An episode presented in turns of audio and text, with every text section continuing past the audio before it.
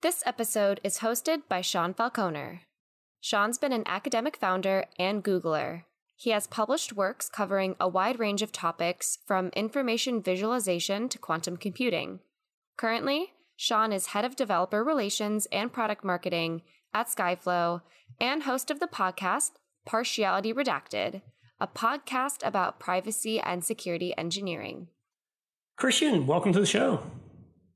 Thank you so much. It's great to be here, Sean. Thanks for thanks for having me. Yeah, thanks uh, for being here. I'm you know really excited for this. Uh, we've I think we kind of known each other, I guess, in some capacity for a few years, but this is the first time we're actually ever speaking to each other with our voices face to face rather than essentially sending messages on Twitter. But um, exactly. Correct me if I'm wrong. Uh, I believe you first discovered some of my work from reading my blog while you were preparing for the show Survivor. Yeah, that's correct. So, uh, so I was uh, preparing for Survivor, and I actually been a long time Survivor fan before I was a contestant, and I guess I'm also a robotics researcher. That's I guess my, my day job. But yeah, I came across your work uh, because you were working with I believe Angie Kantz and um, and, and Amanda Rabinowitz, Dr. Amanda Rabinowitz, on this system for predicting who would win a season of Survivor based upon data available from an episode and, and, also informed by character traits. I thought that was is one of the few predictive systems out there that I thought was very thoughtful. And, uh, and uh, uh this is we, we, can go into the weeds on this uh, I'm sure for a long time, but uh, but it was really interesting. You use I believe clustering to cluster together the different personality traits on a reality show to try to predict a winner, and it was was was really successful until it predicted that I would win. until then, it, it, was it was really successful. Successful. Uh, so I, am sorry to have broken that streak for you. Yeah, no worries. Yes, I used a combination of like k-means clustering and naive Bayes classifiers, some old school sort of uh, AI techniques, but which I, in some ways you know is very related to what we're going to be doing today. But you know, I of course you know know you from Survivor, um, and uh, as you know, one nerdy man to another, uh, that's also into the same reality TV. We started you know exchanging those messages looking for potential projects. Uh, we we kind of talked about a couple times, but we haven't really did anything until now. And as I kind of tease we're we're going to be talking about one of the hottest topics in the internet right now, which is Chat, Chat GPT. But maybe before we get there, could you you know introduce yourself? You touched on a little bit of your background, but for those that aren't in the robotics research world or Survivor super fans, what do you do and how did you get to where you are today? And I guess why are you qualified to talk about ChatGPT? So, so first, so first off, and thank you for having me today. It's, it's good to be here. Uh, so my name is Christian Hubicki. I'm a robotics professor at the FAMU FSU College of Engineering. I have a, my uh, my background is in uh, robotics. Uh, I, my my dissertation was in robot control and optimization methods to make robots walk and run better. We're talking your classic sci-fi two-legged robots that that uh, that you've seen in science fiction movies and Elon Musk has been dabbling in recently. That kind of stuff.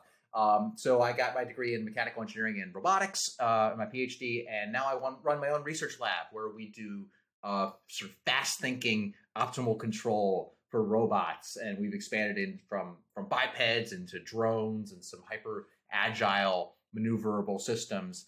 And so we're very interested in how we can get computers to quickly compute a best response to a situation, uh, which takes us to, I, I guess, uh, analogously so into at least into the chat gpt world which is taking in inputs and then trying to come up with the best response that it can so in terms of my background so i should i should say so my background is in robotics and i do know some machine learning from uh, from from my course days, and I teach it in a few in a few graduate level classes. Uh, but I, I, am not a deep learning expert, so this is me uh, learning things from the literature and ge- my general understanding of the field I feel like I learned machine learning right before the deep learning boom. I think I was precisely ill timed for the beautiful deep learning boom. I don't know about you, Sean. What was your background in machine learning? When, when, did you learn it? Yeah, so my master's degree I did in AI and machine learning, but it was mostly on um, sort of designing models, new types of models for processing uh, textual information. And back then, it was very much like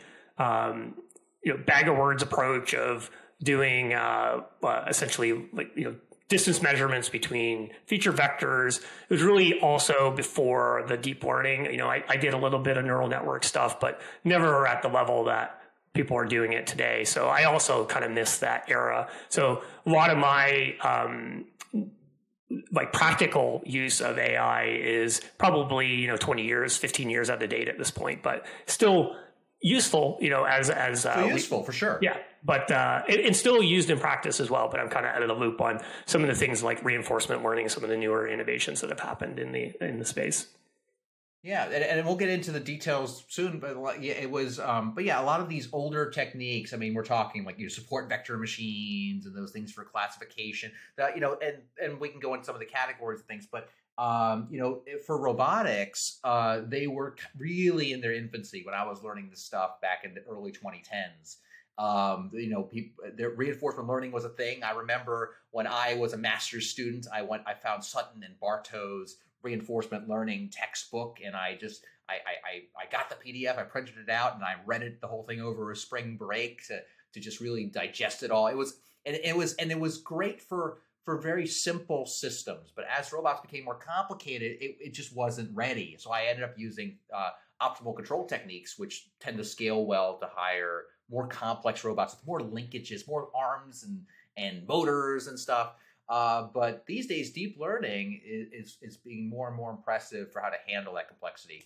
I'm sort of diving right in here, but that's my background with uh, with so so um, so like when I go to conferences, you know, I'm talking with my with my colleagues, some of whom are really into deep learning methods for controlling their robots. I'm more on the let's call it the shallow learning side of the spectrum for what I uh, for, for what I like to like to approach it. But that's my familiarity with deep learning and and just a general fascination with with with the with the cutting edge of AI and explaining it to people who are willing to listen for some reason. Yeah, I think that's perfect level for what we're going to be talking today. So, you know, just kind of starting to move towards getting into the weeds here. A few weeks ago, I went to lunch with some of my former colleagues from Google and you know, once we were done sort of discussing the recent layoffs that had been happening in the industry and in particular at Google at that time, everything inevitably shifted to talking about ChatGPT, and we spent the rest of the time kind of talking about it. And it sounds to me, uh, just based on these conversations with various you know former colleagues, Google's pretty concerned about this as a you know from a threat perspective. So first, what was your initial reaction to ChatGPT? And then I guess like second, why do you think the internet has kind of lost its, you know, collective mind over it? This is a wonderful question, and I'll tell you just from my perspective. So I'm a professor, so the conversation around the, the, the department a lot of times about ChatGPT is can it be used to cheat on our assignments? That's a lot a lot of what it comes down to for us. So yes, it's been the talk of the town over here as well. So my it, it, when it came out, there was immediately some buzz about it, especially it, it's it brought to light not only its ability to uh, take a prompt and then generate whole paragraphs, whole essays, but computer code. And this is something that is not entirely new. You know, there's the there's the Copilot type features for GitHub. Like, it's not entirely new, but it's my first time where I said, you know, I really should look into this more deeply, see what it can do. And so I sat down with my laboratory. We were having our weekly lab meeting, and I was okay. Let's let's try it out. And it did at times reasonably well at generating code. And we we even kind of challenged it uh, to try some more complicated things, and it, at times would swing and a miss, and sometimes would make up functions that didn't exist. Um, so basically, so I sort of had this. I, I said, okay, you know what? I'm going to take a deep dive. So for me, onto Chat GPT. So I took a whole Saturday, and that was Chat GPT day for me. And I decided, like, okay, I want to really test this out. And both as a teacher and a researcher. And I kind of went through the whole hype cycle I felt over the course of a couple of hours. Where initially I was sort of skeptical, like, what's going on with this? And then I started getting it some to do some like write an essay about the Scarlet Letter, like I was a ninth grader who didn't want to do their homework and, and so and so it, and, and it did a decent job and i started giving it progressively more difficult coding assignments like it did my tutorial level coding assignment that i'll give the students like bang on right out of the box. And that and for me in robotics that's make a simple robot that's just a swinging pendulum and then throw a motor on it in the simulation and then control it which is a pretty simple thing that you give to to, to starting students and it just nailed it. It really did. And I started giving it progressively harder assignments, and I was like, oh my good. Then up to the point where I was like, I've always wanted to code this particular algorithm but I've never gotten around to it. I'm to have ChatGPT GPT do it. See what happens. And it started generating code. It was for an interior point quadratic programming solver, in case anyone's curious. It's a helpful tool for in robotics for uh, for for computing control inputs. But that's a detail. And it spat out a bunch of code, and I was my eyes were wide with delight. Like, oh my goodness, this could change everything. And then I I put it into I, I copied the code, ran it, error. I'm like, dang it, dang it. Error. That's that stinks. Okay, but however, you can ask ChatGPT to fix the error. There's an error here. Can you fix it? And it tries, and it goes and it tries to fix it. And I realized, oh, it doesn't know how to fix it. And then I realized, oh my goodness, it put together something that looks like should have been this algorithm, but it had like fundamental limitations because it really didn't understand what it was doing. And it kind of dawned on me that uh, uh to, to, that ChatGPT, and I, and I don't know if you, you had to bleep this, but you know, kind of a bullshitter. Okay, uh, it, it's it's it, it, that's what it is at heart. It's a it's a very well read or like well in uh, like a lot of information at its fingertips, but it's feeding you a bunch of BS. And sometimes that BS is amazingly kind of weirdly on point and it can give you working code. But it doesn't, I realize it doesn't really get that what it's putting together might not even be right. And it is blissfully unaware of this fact. And I really, and I kind of came down from the hype cycle. I realized, oh, this is what it's doing. It's good at stringing together information. And as I started to read more about how transformers work, etc., we'll get into that, and to how ChatGPT works, this all started to make sense and started to make sense in the context of how I understand how machine learning algorithms work, how and how and how they function. So I am now at a point where I'm like, this is an interesting tool. This is interesting. However, I have a lot of reservations about where it's going and how it can currently be used. And you talked about Google, right? And we'll get back to your Google question right now, right? And so you are a former former Google employee, Googler, is that what they call you? Yeah. Is that right? Yeah. Google, Googler? Yeah, I mean, and when people were starting to say that this is a, a, a, that this is a Google killer, because you can ask it a question, right? And just gives you an answer in English or whatever language you want. I thought that that was interesting that Google was really threatened by that. It makes sense. Uh, however, it's got a way of just BSing answers. And um and you might say that yeah, well Google also just can grab answers from anywhere that could be wrong. It could grab a website that could be a bad like a like misinformation. However, I will say if I Google something and it gives me a website of a thing uh, of an answer, I can check that website. Who made that website? Who where does it come from? With ChatGPT, all of the information gets thrown into basically a blender and it comes out the other side as some answer. So you don't know where it came from. In fact, if you ask it, sometimes it'll just make up an answer where it came from. It's amazing. So anyway, so as we get into more about ChatGPT, that's sort of like my, my current thoughts. I was like, this is it's a phenomenal proof of concept. It can do amazing things, but can we count on it to do amazing things? And that's the big question I have. Yeah. Yeah. I mean, I think similarly when it first blew up i was you know pretty skeptical because i've seen other hype cycles in ai especially with chatbots. Like i remember i think it was alice or something like that from microsoft years ago. And you know there's been a bunch of these systems over the last like 15 years. And i'm like oh it's just going to be like those. And then when i tried it I, the, I was, you know, also substantially sort of wowed by it at the beginning. Um, but I do think that source attribution is a big challenge, and and I know that uh, Microsoft is supposedly working on this, but that is, uh, I think, one of the big barriers to it being used as you know something like a potential replacement to to Google. Well, getting into how ChatGPT was actually built. So it's built using a large language model, specifically a variant of the transformer architecture. Can you talk a little bit about how these models work and how was ChatGPT in particular trained? So, uh, so ChatGPT, uh, the, the the GPT, the, the key part is the the generative pre-trained transformer, right? And you zeroed in on the on the transformer part. And and, and for those not familiar with uh, with with with neural network architectures, you know that's that's that's the flavor of the day. I feel like there's this zoo of of interesting neural network architectures. You know, before it was like recurrent neural networks at one point, or long term, short term memories uh, memory networks. and they and it feels like every year or so another cool architecture comes out that fixes a lot of the problems of the previous one. So it's a fast moving field. I remember I was actually at a, a workshop of a bunch of folks who were working. It was a kind of a general, uh, like uh, a meeting for a lot of people working on robotics and self driving cars. Um, and I remember I was talking with someone who was more of a deep learning person. He was like, "Yeah, Transformers. I, I'm generally skeptical, but Transformers are pretty good."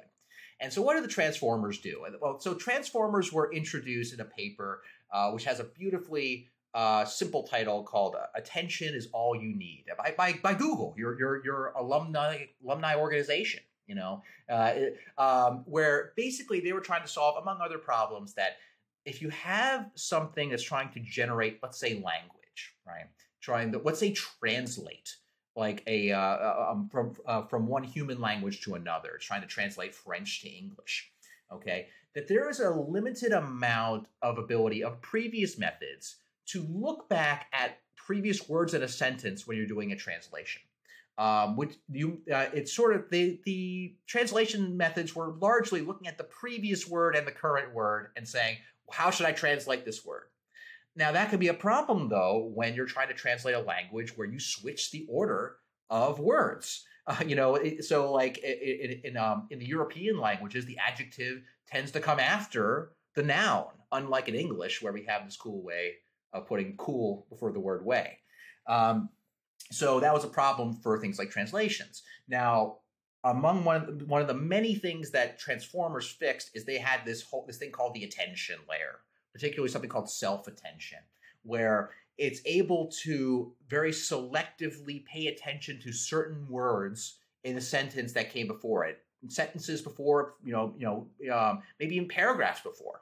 I think the limit currently with new transformers uh, with ChatGPT is something like a few thousand words, maybe. So uh, I think it's something like the limit right now. That was a big innovation um, which means that it can keep track of a plot line in a short, like in a little tiny short story it's writing, right? In addition to keeping track of maybe what the adjective was earlier in the sentence. And that's super useful for chatbots because if if I if I ask you an example I saw um, of, of of something a chatbot would need to discern um, would be if I type into the chatbot. Um, excuse me, server, can I have the check? Versus the server just crashed. What does server mean? Well, we know that based on the context that I meant both the either the waiter or the waitress, or I meant the computer server.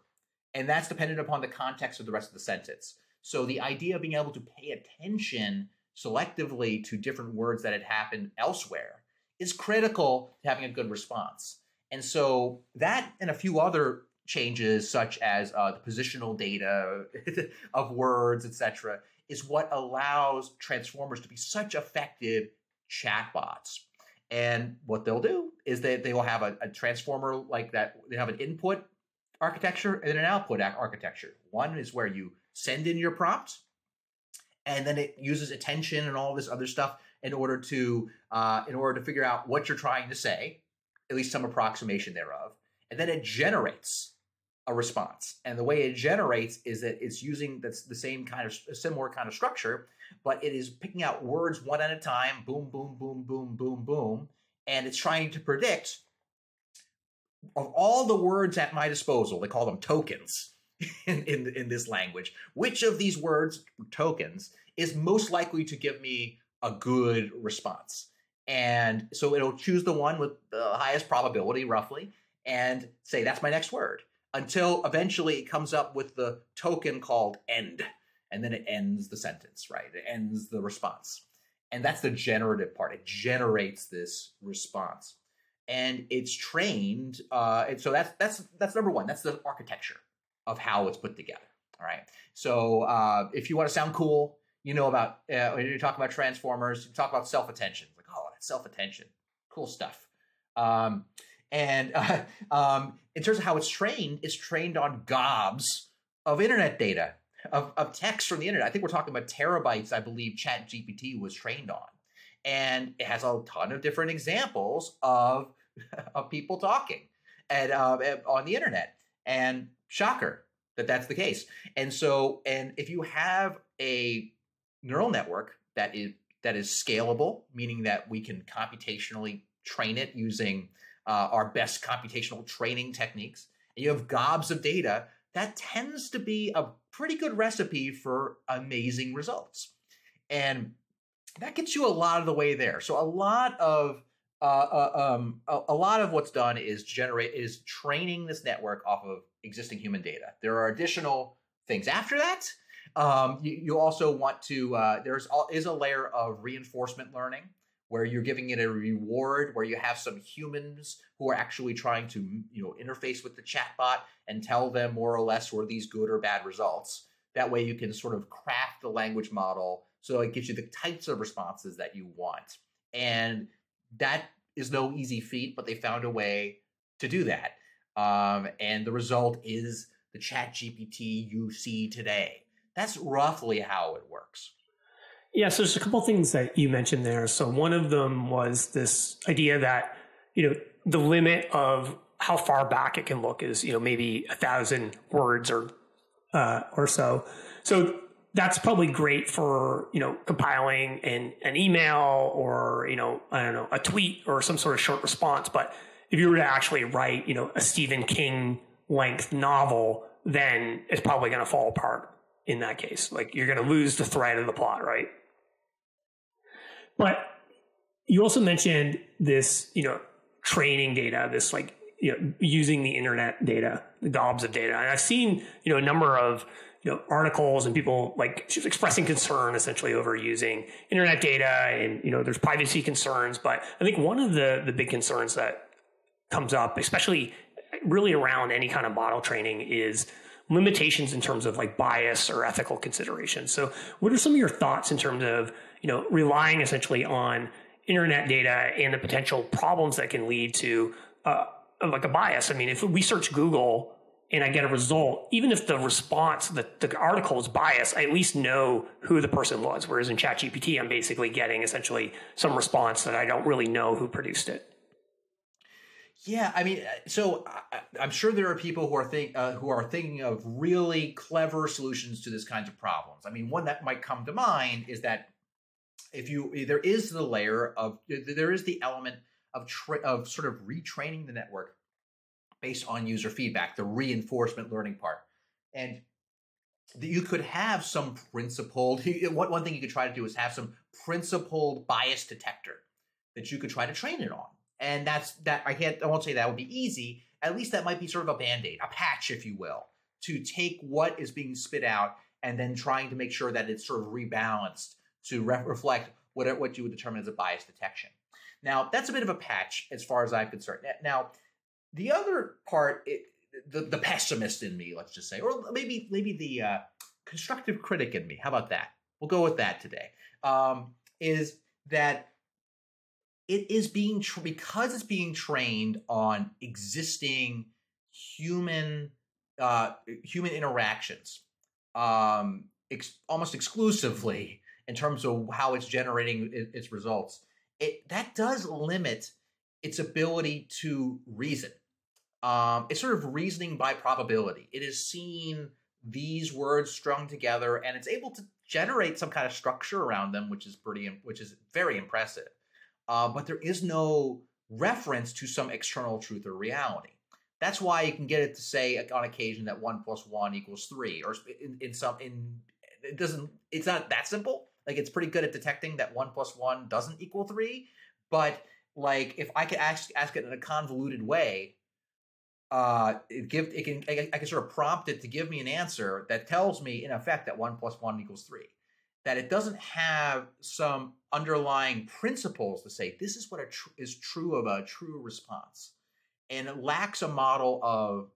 It's a great model of language, it seems, but not a great model of reality, which is what people seem to want to use it for. Um, so uh, I think that if we're talking, eh, this is why when people talk about using it as a Google replacement, I was like, I was kind of surprised.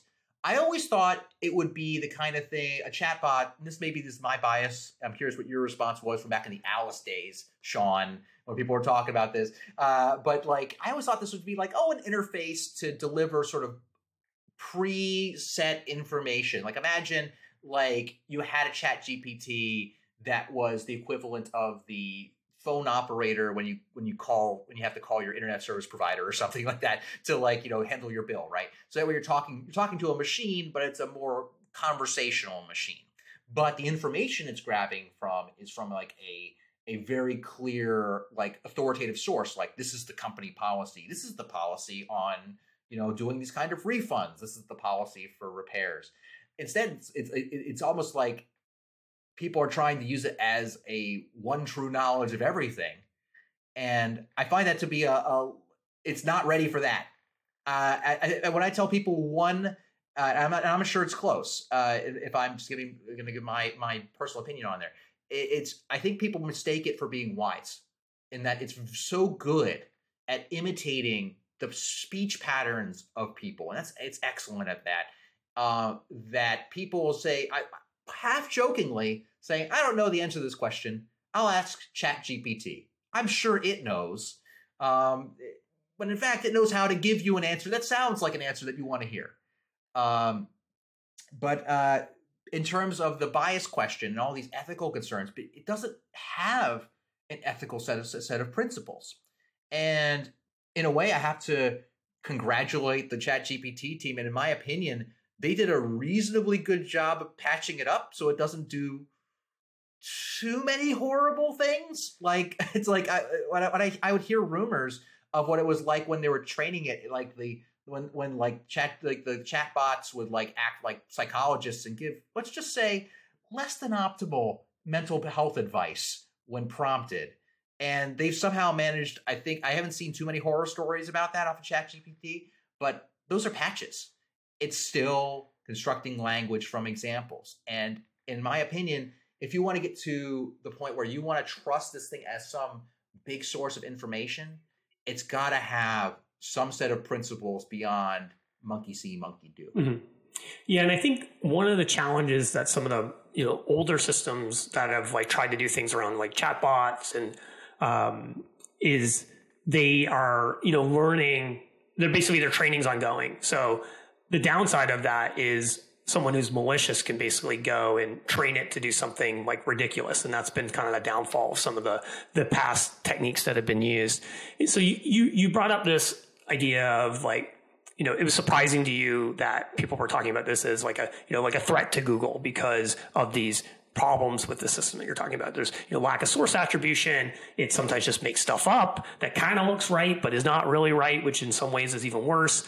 Um, but I think some of the practical applications that I've seen and uh, and actually have used even for myself is more around like being the starting point for generating something like generating an email or maybe generating a summary is more like vertical specific or application specific uses of it rather than hey i want to know the answer to this question. And i've actually seen for example i looked up uh, i think you really start to see the the cracks in ChatGPT when you start to ask it more sort of obscure questions. So if you ask it kind of general knowledge stuff, it's probably pretty good. But when you start to go, you know, into things that are a little more specific, a little more niche, you get some pretty crazy answers. I've experienced that a little bit myself. But what are some of your thoughts, I guess, on some of the practical uses of of the ChatGPT uh, system today?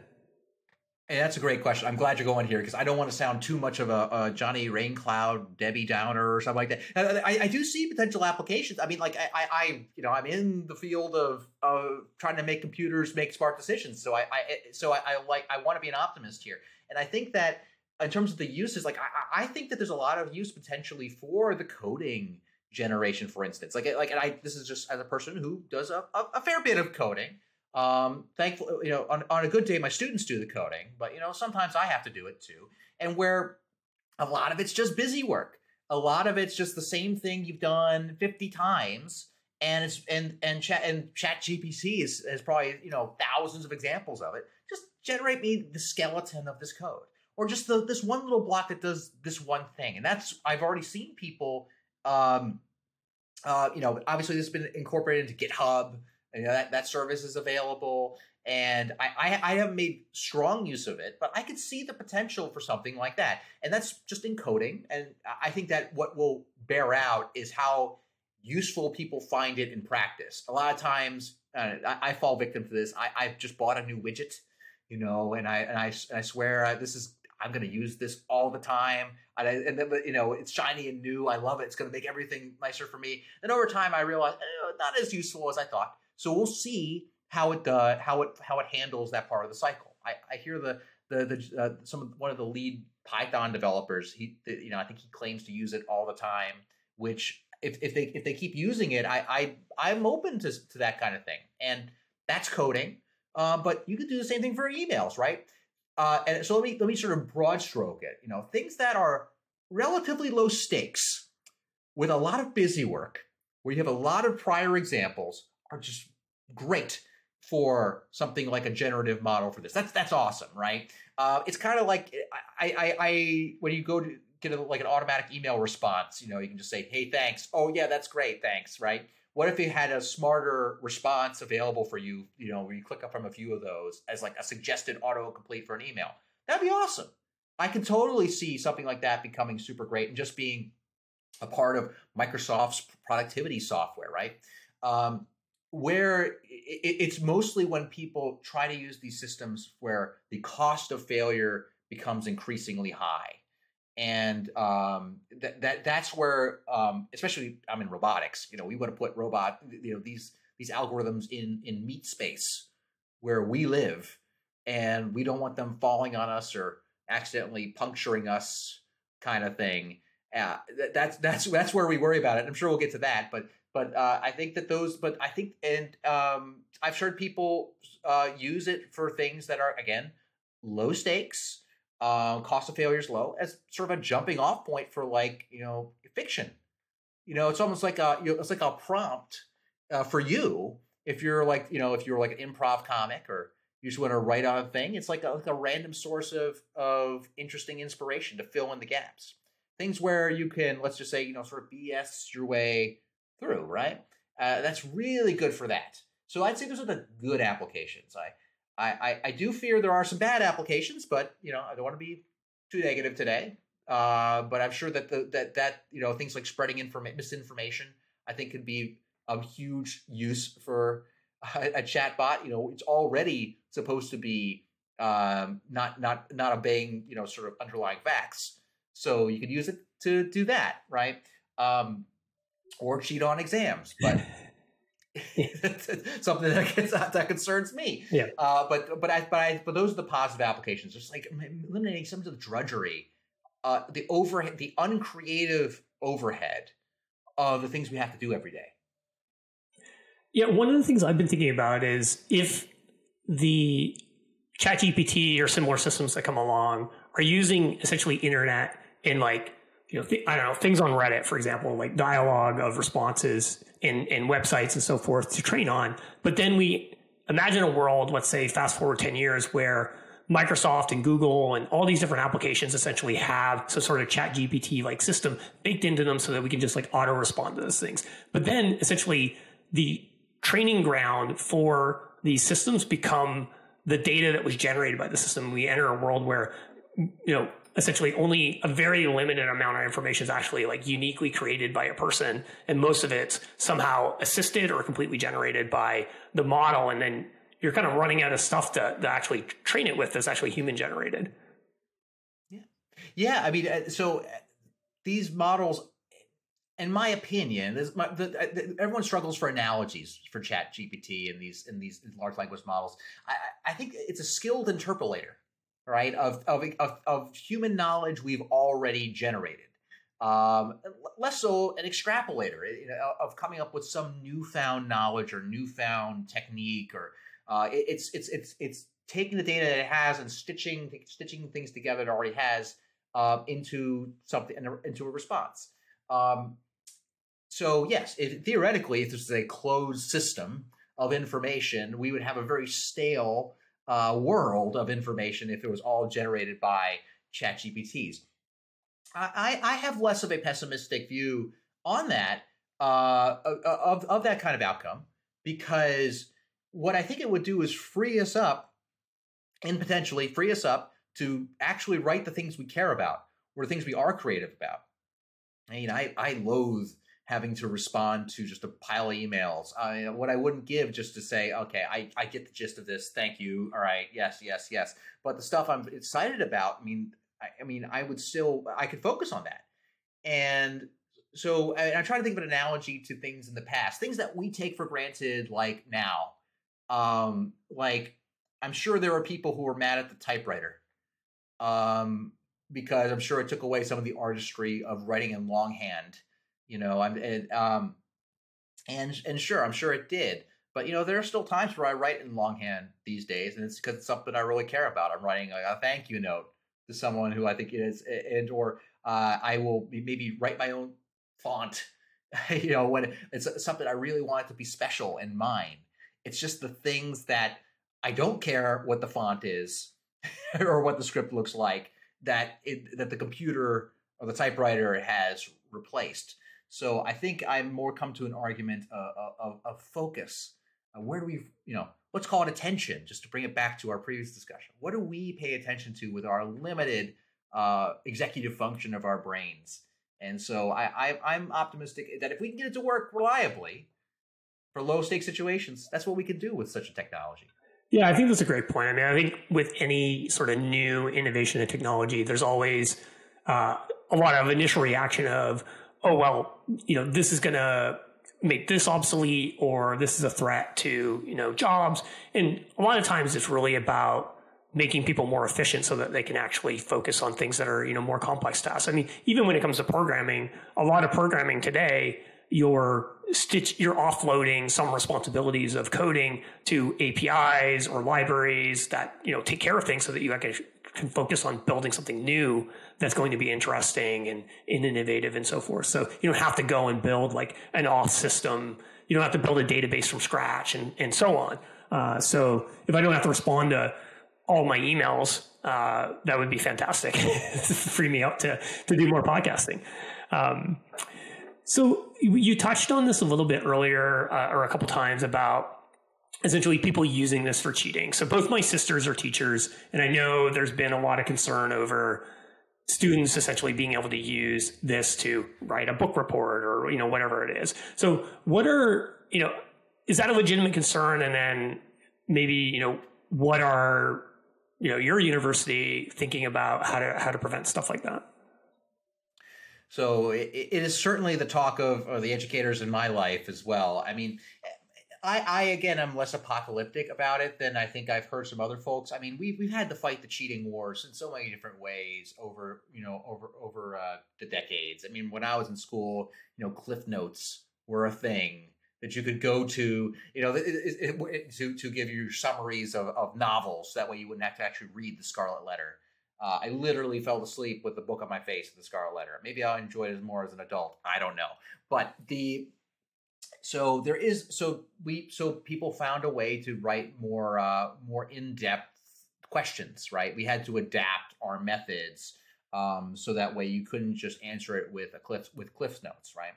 Um, and the same thing's going to happen with ChatGPT. I mean, it is going to force some kind of innovation and adaptation amongst educators. Um, things that would have just required people like by, like by like by coding a pendulum assignment that I would give to my lab students. I, I know that if I give that to them, they could have just Chat GPT'd it. Um, in the past, uh, uh, so there are t- so we will have to adopt some techniques in order to actually um, test the students' knowledge of what you actually want them to learn. Um, uh, there are uh, so so I mean obviously in class evaluations are are are, are very valuable in that way. I mean, that that's the the simple solution, but it isn't always simple to implement at scale uh, for the size of classes. Some assignments just take a while. Um, some you might have to ask more obscure for take-home assignments, more obscure questions. Be very specific in what you're asking for. I actually found a, a, a weird one weird trick. Am I, am I clickbait now? I don't know. One weird trick. Try this out for yourself if you're if you're playing with ChatGPT at home.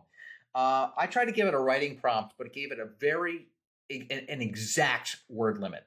Like I said, like write something in like 27 words, uh, a, a response, and it just flubbed phenomenally. Maybe wouldn't do it every time. Just try this at home. Try. I could be wrong. I'm curious if it works for you, but it makes sense when you give ChatGPT a weird constraint, that it would have a difficult difficult time.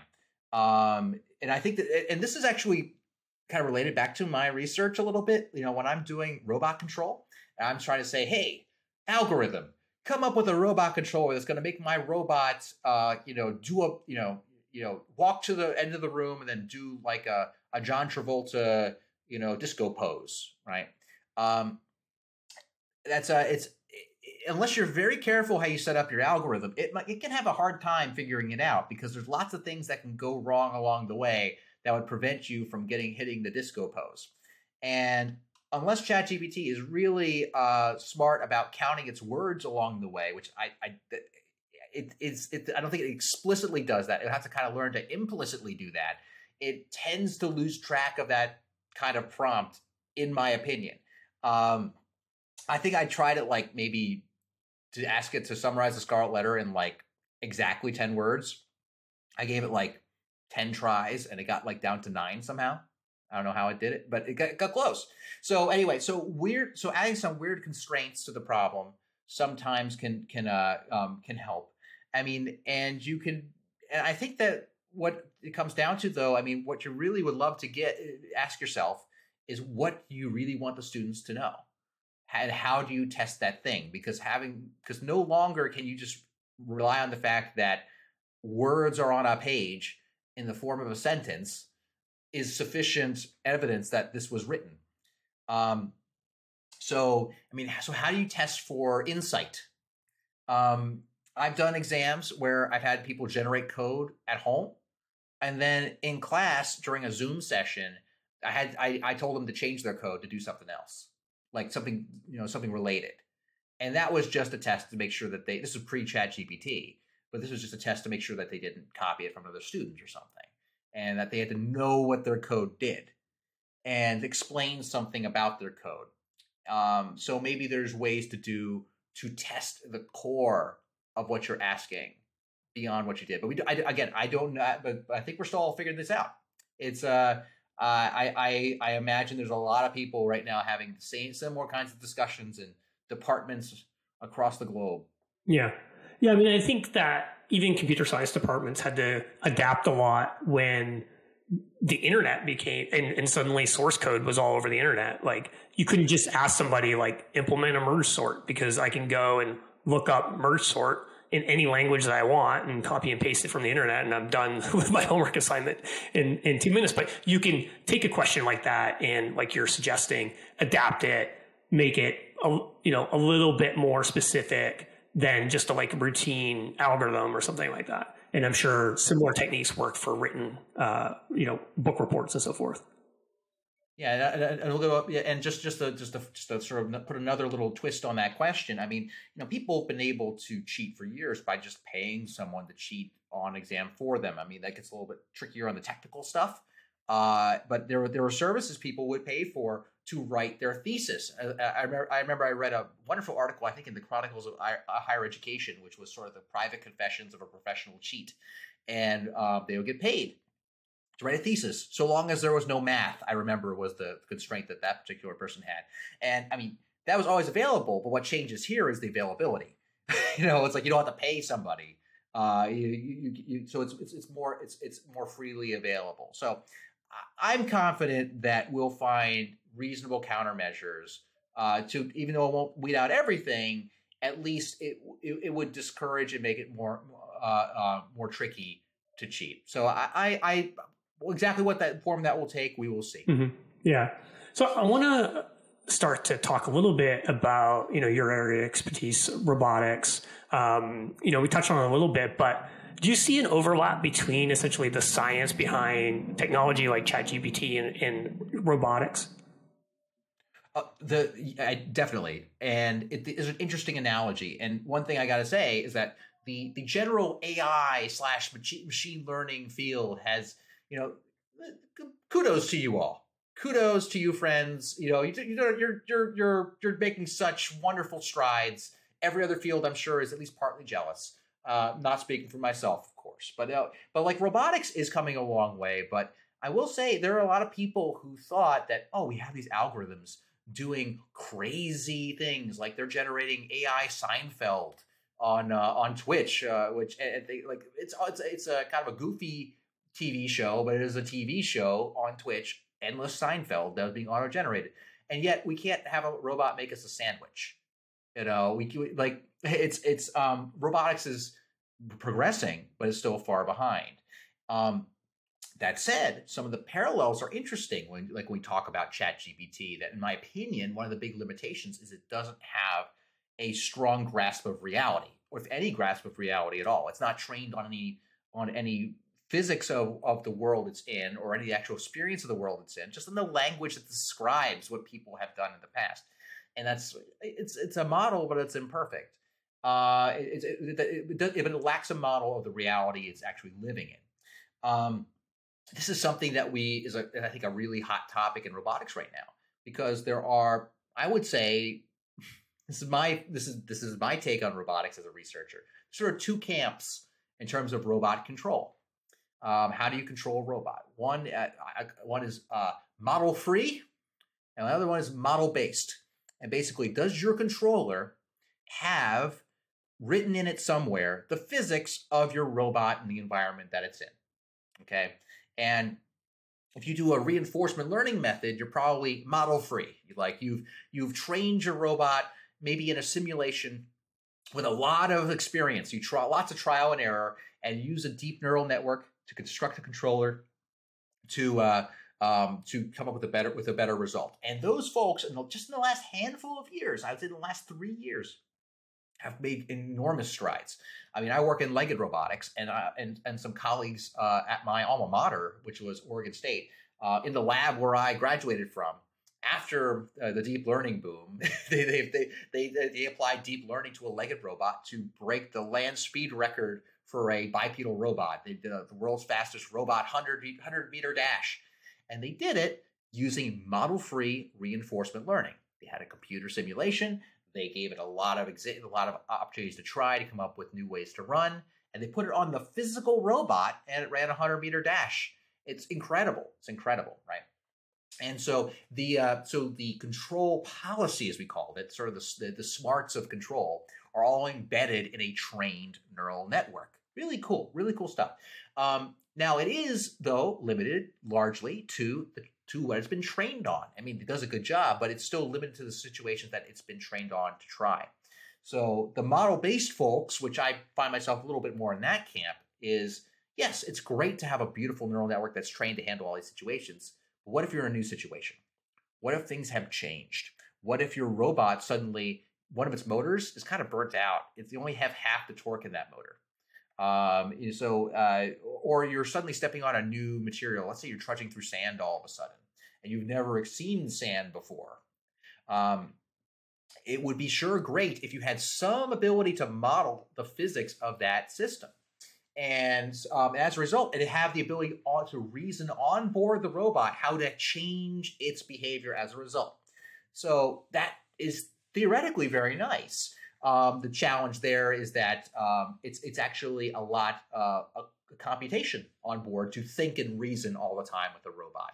The, the method that I think is most applicable if people want a buzzword in robotics is called model predictive control or MPC, which is sort of the thought of, hey, if you have a mathematical understanding of the physics of this robot, you can be clever about your computations and figure out a way to predict how your robot's going to behave in an environment and make a smart decision based on that. And so those are sort of, I'd say, the two camps in terms of robot control out there. And where this sort of applies in terms of analogy is like, man, Chat GPT taking a bunch of data and using a neural network to stitch it together into an interesting solution. And man, it can do some amazing things, right? Um, but it doesn't have a fundamental understanding of the reality that it's in. So that can lead situations where it makes silly mistakes, right? Um, and it's a partly the reason why I feel in the future I would love to see these methods have a better model of the world we live, not unlike a robot. Yeah. So is there also hybrid systems in robotics where you're using essentially the model to understand, you know, some of the the physics so it can adapt on the fly, but also using like reinforcement learning to build uh, you know the initial version of the essentially the the, the learning algorithm.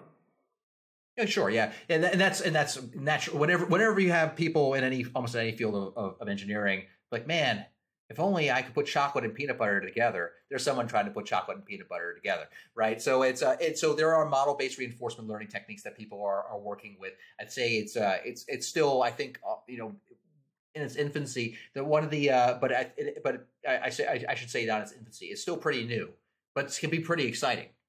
The trick is how you get those things to play together because you have on one hand you have this uh, you know this neural network based uh, uh, this neural network based uh, uh, approach where you're training neural networks. And one of the things about neural nets is that um, you want that every single function that you have at your disposal, you want a nice derivative of it. You know, not to bring too much calculus into this, right? But you want to you want to have a nice nice smooth curve for that mathematical function. It's defined by a bunch of by a bunch of sur- like, like the lines or surfaces that are all smooth. And if you know the slope of that line smoothness, you know, line smoothness is that that's your derivative, right? For those who who maybe missed a who, who, who hadn't lived calculus in a while.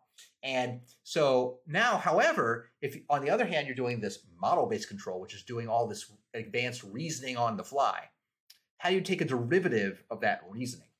And that's been the challenge. How do you come up with a smooth curve that describes how that reasoning responds to whatever situation you're in? And there are people working on that an exact problem. That how do you take this derivative of the result of some planning algorithm? And so there are people working in that space, and I think that's really interesting. Um, so there, that would be an interesting chocolate and peanut butter solution that I'd be really on board with to really both leverage the sort of uncanny way that neural networks can just stitch together a bunch of information and come up with a with an answer with the principle based reasoning that you get from having a model understanding of your reality. Mm. Yeah, and imagine like if you think about like humans, is probably some combination. Like a like a, a baby that's just born understands when they touch something hot that it you know hurts. You have these sensors basically that is your model of reality. But then you're also learning all the time so that you can learn new skills and adapt as well. So I, I guess that's kind of like the goal with that would be the perfect system perhaps for for robotics. Mm-hmm. Yeah, I mean, it's for, for sure. I mean, just just a. I swear this is a coincidence. You brought that up. I swear I didn't put it up to you. That's exact, but that's the exact analogy I give when I talk about my own research. Right. Some of the methods we're working with, it's trying to blend a bit of learning with this model-based sort of reasoning and planning on the fly. Where um, one of the things about the deep learning methods that you need a ton of data you know, you know, you know, ChatGPT is chain trained on, you know, uh, like terabytes of text. That's a lot of text. it's a, um, I mean, and it and it takes a while to train the model. I actually don't know how long it takes took the chat to train ChatGPT, but I imagine you know more than takes the time it takes to go out for coffee. I would assume, right? Um, but however, the baby touches the hot stove. It doesn't need to train its neural network for days to realize maybe not do that again. And that whatever I do, I'm not going to touch that stove, even if I have to do other things. And so that's the kind of work that I'm doing right now is where we do what we call low shot learning, meaning very few examples of of trying to learn the thing that caused you to fail or have a bad bad experience and build a very simple machine learning model based upon those few experiences and then plug that into your model based reasoning which allows you to think on the fly as to how to respond to other new scenarios. So you touch the hot stove, but you can still have to do stuff. So you know, like whatever else you're doing in your kitchen, you know, you're moving, mixing the spoon around, just don't touch that hot stove again. And so, uh, yeah, so that's so so I feel like so that sort of touches on one of the other things that that makes ChatGPT so great is the huge amount of data. And if you need to respond to very few amounts, very little data, you might want to use a different kind of technique. Yeah, I mean that's kind of what I was mentioning earlier, where I think you start to see some of the problems with ChatGPT when you ask these more niche questions because it probably has limited amount of data to actually, you know, uh, be in, inputs to the model. So back to your research with some of this like limited example training, how do, can you talk a little bit about like how, how does that actually work in practice? So, so sometimes it's incredibly simple. I mean, you know, the uh, what's what's the uh, um, simplest machine learning algorithm I can think of is uh, you know a, a, linear fit on Excel. You know, in my opinion, that's machine learning. And so if you have like like three data points, what can you do with that information? And you know, you maybe draw a line through it, maybe you know throw you know throw some bell curves on it, right? And so when you're incredibly limited, you have to deal with some really low order methods. Like it can be that simple, and then um, there's sort of a sliding scale that you can use depending on how much data you have. I mean, you have almost no data, you know, draw a line. Just like that's machine learning for you. Uh, if you have a little more data and you're trying to get a curve, I mean, there are things called like a Gaussian process regressions, GPRs and GPs, and uh, those are those are nice for a certain scale of data. Now, those don't scale up um, to the kinds of scale uh, stuff you get for a neural net. You might have to go up to a neural net when you have you know thousands or tens of thousands of data points. And if and if you get more than that you might have to go to a deep neural net. At that point that might be useful. Um, so there isn't a one size fits all problem for learning in the context of robotics or anything else. Um, and i think that that's what that's why there's this beautiful zoo of different um, uh, machine learning uh, machine learning architectures neural network architectures. I mean I think that the uh, I part of part of me maybe in another life would love to experience the world of being a deep learning deep learning architect where I know oh you know I throw in an autoencoder in here. It's like a, it's like it's like I'm cooking. It's like I'm like a recipe. It's like you know what? I could use a little dash of salt dash of pepper. Oh here's my ReLU layer. You know it's, it's, it's, like so um so so I think that part of the artistry of that is know having an idea of what's good for what.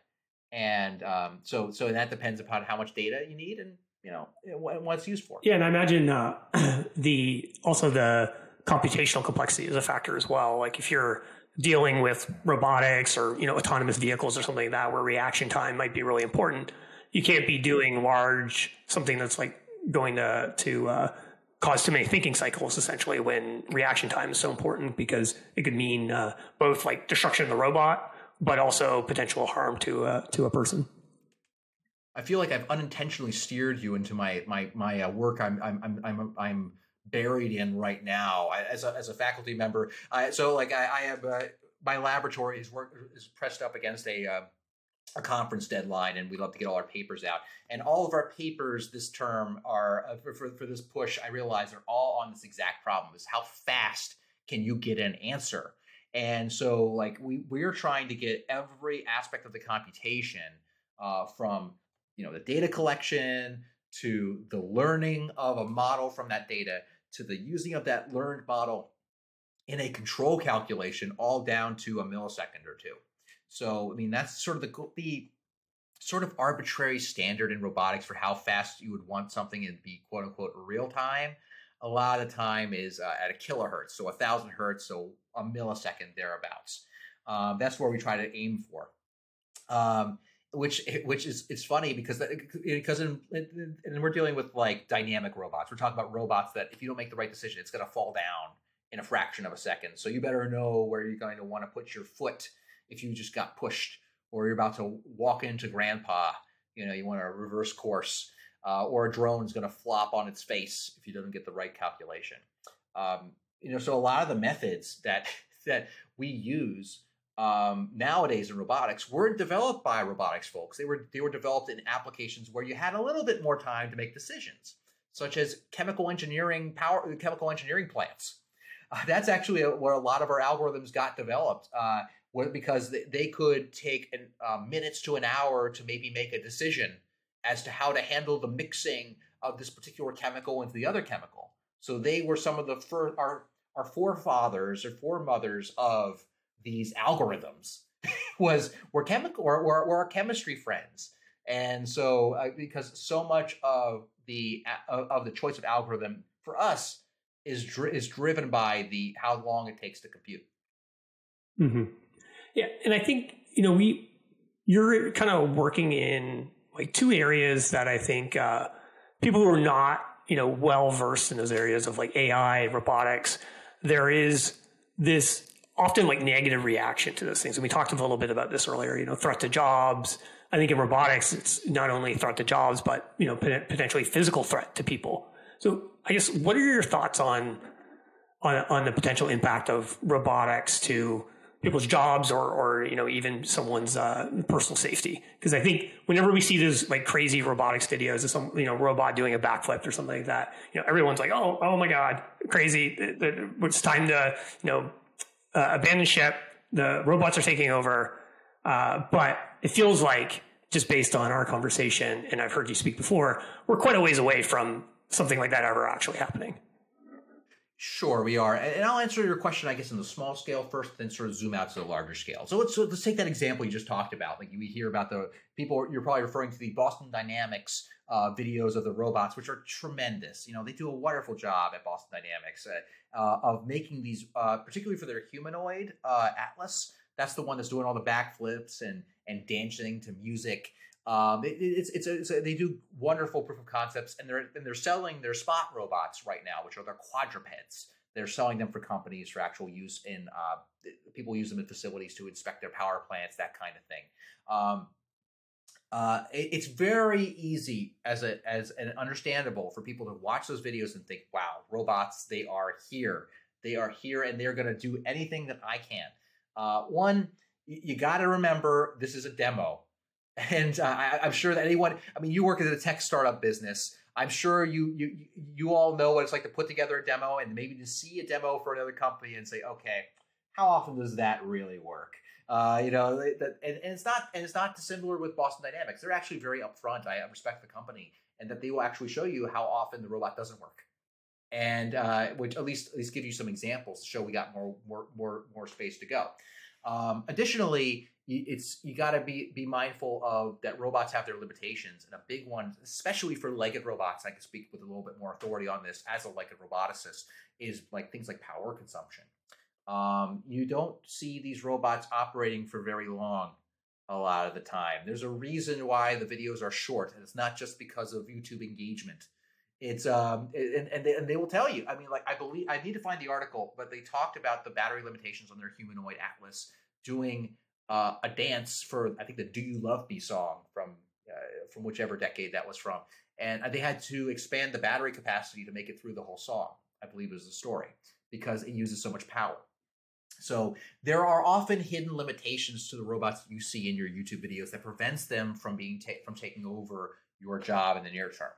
Okay, but that's that's the sort of the small scale. But let's write that up to a large scale. Okay, let's assume that um, for for industry X for random in for this in for a particular industry, there seems to be a robot that does the thing, and and, and let's say they worked out a lot of the technical details where it's reliable and it's actually fieldable with the practical limitations, uh, you know that, that, that it has. Um, I, and I'm not an economist. I should I should preface this, but like you know, we have somehow managed with with automation over the years to find new jobs for people. Now, that does not to to minimize that finding that if you for some reason you happen to be in the direct path of the exact thing being automated, that, that's not an easy thing to have to change a job. So this is like a worst case scenario. We but we always find jobs in related sectors that people are used that that that, that, people that um that, that that we need people to do. Uh, I mean, we I mean, how many people were farmers at the turn of at the turn of uh, of, of the 20th century you know as, as opposed to now. Vast minority of people are farmers these days because a lot of farming has been automated. I mean now now I, I, mean now you have a job sean that i'm sure was not in the uh, twinkle of the eyes of the early 1900s folks. New jobs of different types get made. That's uh, just more of a general response. And i will say another angle of it is that we're actually very bad at predicting whose jobs will be replaced by automation. Um, I, I, I, a lot of times people think like, oh, you know, like you know, autonomous cars, they're right around the corner. Um, drivers are going to be, uh, truck drivers are going to be out of the business. You know, it, you know, we're still waiting on that. You know, it's it's a uh, and, th- and things like that. So it's it's actually very hard to predict what jobs are going to be replaced. So um, I, I, I think imminent panic by um, for the most part I think is uh, is is pretty unfounded. un, until we really mature the technology and see what it's really good for. Even then, the impact on the economy is hard to predict. Yeah, I mean, there's so many things that you know, even going back to the you know moon landing. Uh, I think if you asked anybody in 1969 where we would we be today, we'd all be exploring deep space, have multiple you know human habitations on other planets and we're not really any for that much further ahead than we were in, in 1969 during a, a, space exploration. And I think also your point about demoware is a really good one. I remember when I went to Google I/O in 2018, Google had demoed. I forget the name, the exact thing, but it's basically the Google Assistant goes and calls up, uh, you know, like a barber shop and schedules uh, a haircut appointment, and everyone was blown away by the realism of the voice and the pauses that were happening. I'm still, you know, we're all still waiting for that to actually be a release product. It is great in a demo, but I think it, in terms of actually being a releasable product, it's, I, to my knowledge, they didn't even test it in it with, you know, real people at any point. So, yeah, it's a tough world. I mean, to get something to function in our reality is hard. I mean, the I mean, I, I, I, you're you're you're much more in the business world than I am. I can happily toil away in my laboratory and you know and, and never never have to sell a product in my life. Uh, but the but but if you but if you to cross that gulf of of, of proof of concept to implementation to market, is the valley of death? Is that the phrase for? Is there what is the value? I think there's a phrase for it or something like that. It's just that all, or any where so many things can go wrong, and it could be as simple as like people just don't like it for whatever reason. I mean, I, I remember when Google Glass was going to be the nice the, the next big thing, and, and I, I, don't I don't know why that failed, other than people didn't want a robot on their face. I, I don't know. I it, it, it looked pretty dorky too. Yeah, it looked really dorky. It, fashion counts for things, um, and so I, I think that what what that means is that when you see a demo of something. And I, and I would consider ChatGPT demo esque. I mean, people are using it, but like it's it, it's I see it as proof of concept for me uh, for the most part. Like I I I, I think when something is at this sort of stage, it's not the time to think that to to apply for different jobs, in my opinion, because uh, you don't know how it's going to be adopted. And that could be premature. I mean, and and and even some of the things. This is another sort of side point. Like the things that we're trying to train ChatGPT to do.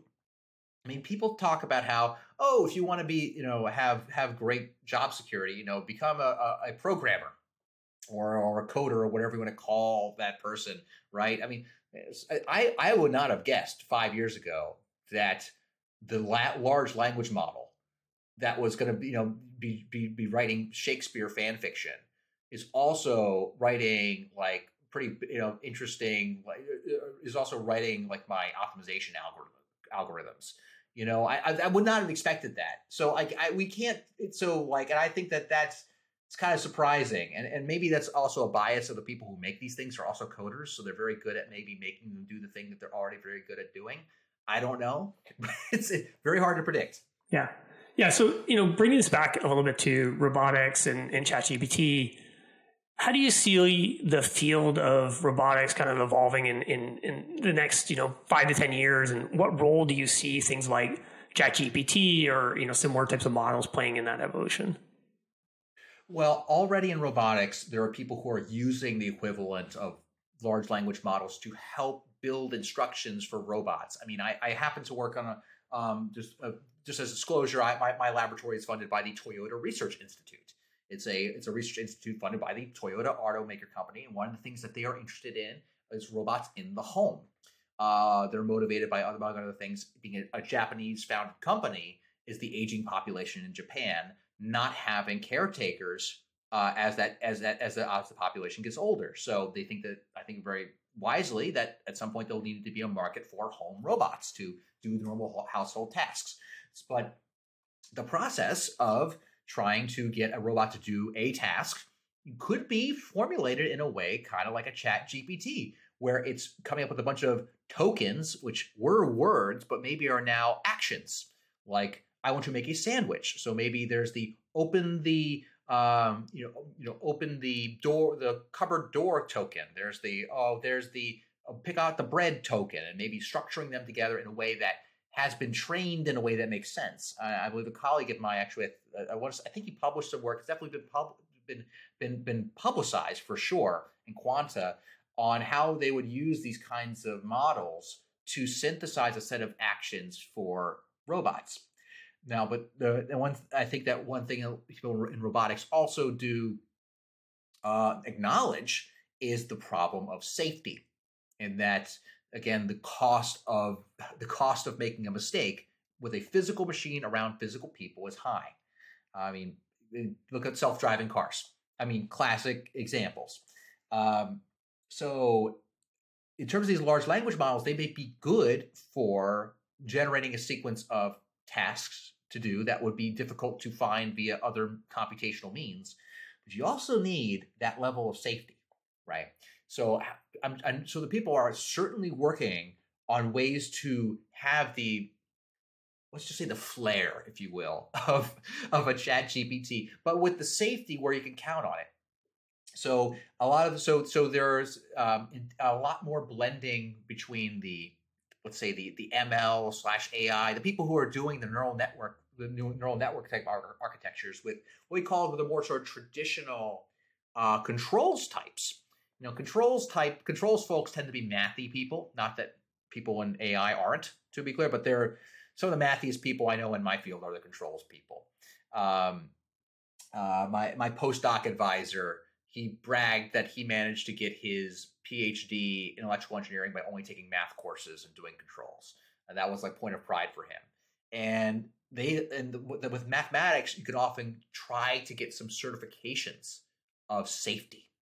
So people and, and there are all kinds of things in the controls literature for how you would guarantee, in theory, in theory, guarantee that uh, a robot uh, with this particular controller, if the controller continues to operate, will never, you know, fail, or at least will never stop, or, or guarantee you complete the task, or at least never bump into a unsafe region.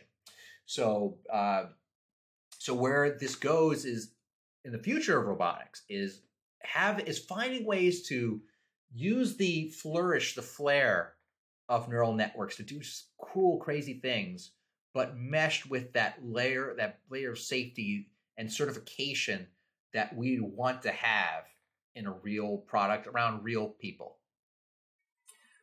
Yeah, so I, I think that's a, a, great place to start to wrap up. But as we we start to um, you know say our goodbyes here, anything else you would like uh, the audience to know? You know, where where should they go if they want to learn more about some of your research, for example? Well, so uh, so you can if you want to find me on social media platforms on the Twitters or uh, mostly Twitter, also Instagram. You can find me at uh, at Chubicki, which is a C H U B I C K I. Uh, think Chewbacca's younger brother is what I always say. Um, uh, and you can find my my work uh, at the optimalroboticslab.com. So optimalroboticslab.com. Uh, that's where you can find my my published work for my lab, which is uh, a couple years strong now. So we're, we're we're continuing to grow and publish hopefully things you'll find your audience will find interesting. And uh, and in general, um, just hopefully hopefully you could see your audience around the conferences. That'd be fun. You know, if you happen to run into me, you know, stop me, say hello. Awesome. Well, Christian, thanks so much for coming on. You know, I really enjoyed digging into ChatGPT and uh, you know talking robotics. Hopefully, you know we'll have another opportunity to have you on back down the road, or maybe I'll run into you at one of these conferences. But uh, thanks again, and cheers. Thank you. Either way, it will be a pleasure. Thank you so much for having me, Sean, and you have a wonderful day. You too.